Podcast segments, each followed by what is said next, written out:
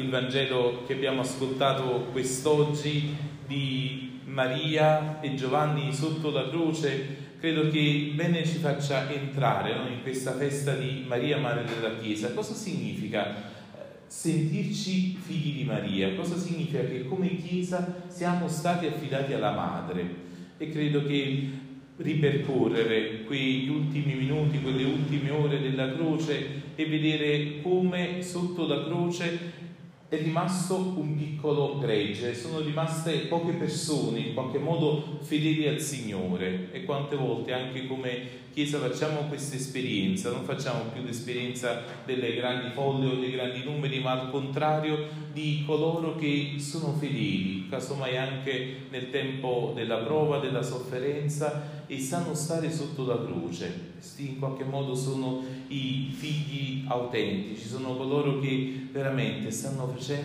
il percorso della Pasqua. Celebrare Maria, Madre della Chiesa, il giorno dopo di Pentecoste, da una parte ci dice il compimento di questo tempo pasquale, ma anche il rilancio no? per la nostra vita.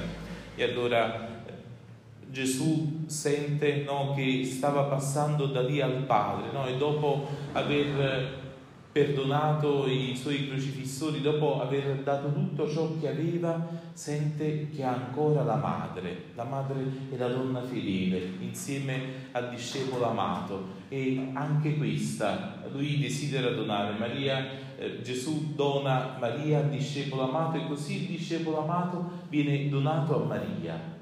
Il Signore sulla croce non ha più nulla, anche la Chiesa, anche i discepoli che lui ha curato, anche le persone a lui più care, a partire dalla madre stessa, affida, affida gli uni gli altri. E allora Maria in quel momento, proprio nel momento della sofferenza, nel momento della prova, diventa madre. E quando forse la nostra vita diventa particolarmente feconda, se non nei momenti difficili, nei momenti di prova. Tante volte eh, forse possiamo credere che possiamo fare grandi cose nel pieno delle nostre forze, di, di quello che immaginiamo di poter fare dentro e fuori da chiesa, invece questo Vangelo, questa realtà della Pasqua ci fa scoprire al contrario, che forse diventiamo generativi, che diventiamo padri e madri nella misura in cui facciamo questa esperienza di fedeltà alla croce, in cui sappiamo ancora una volta dire il nostro sì e Maria lo dice, anche se in quel momento sta perdendo il suo figlio, ma sta perdendo anche il suo Dio.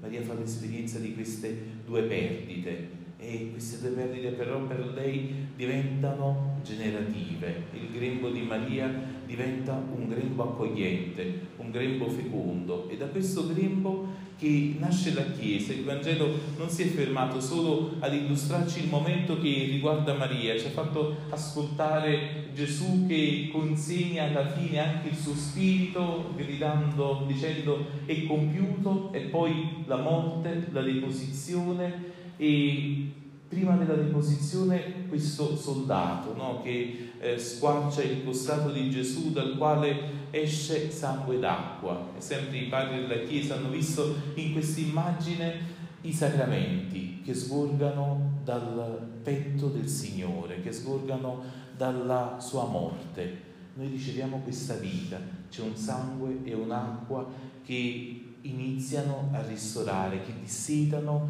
la nostra sede di vita.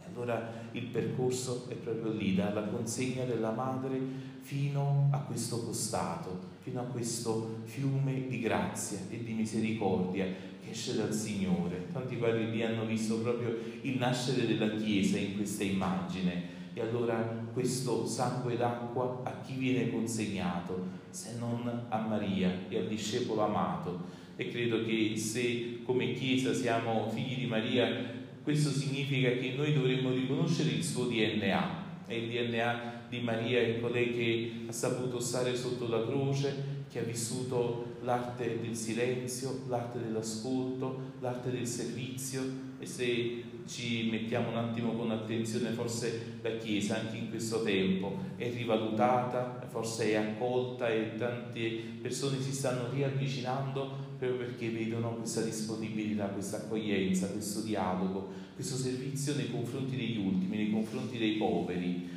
E sono le caratteristiche di Maria, come Maria ha vissuto il suo essere madre di Gesù con questa semplicità. E allora vogliamo chiedere questa grazia di essere più mariani, per essere più parte della Chiesa, per essere ancora di più noi messi in questo fiume di acqua viva. E allora anche noi saremo generativi, anche noi come Maria impareremo quest'arte di far diventare il nostro grembo accogliente per la vita nuova. E allora la Pentecoste continuerà a portare i suoi frutti, i doni dello Spirito Santo saranno doni attuali nella nostra vita, perché troveranno persone disponibili, persone che al di là dei loro progetti, delle loro idee, sanno dire il loro sì, senza se e senza ma, come ha fatto Maria dal giorno dell'Annunciazione.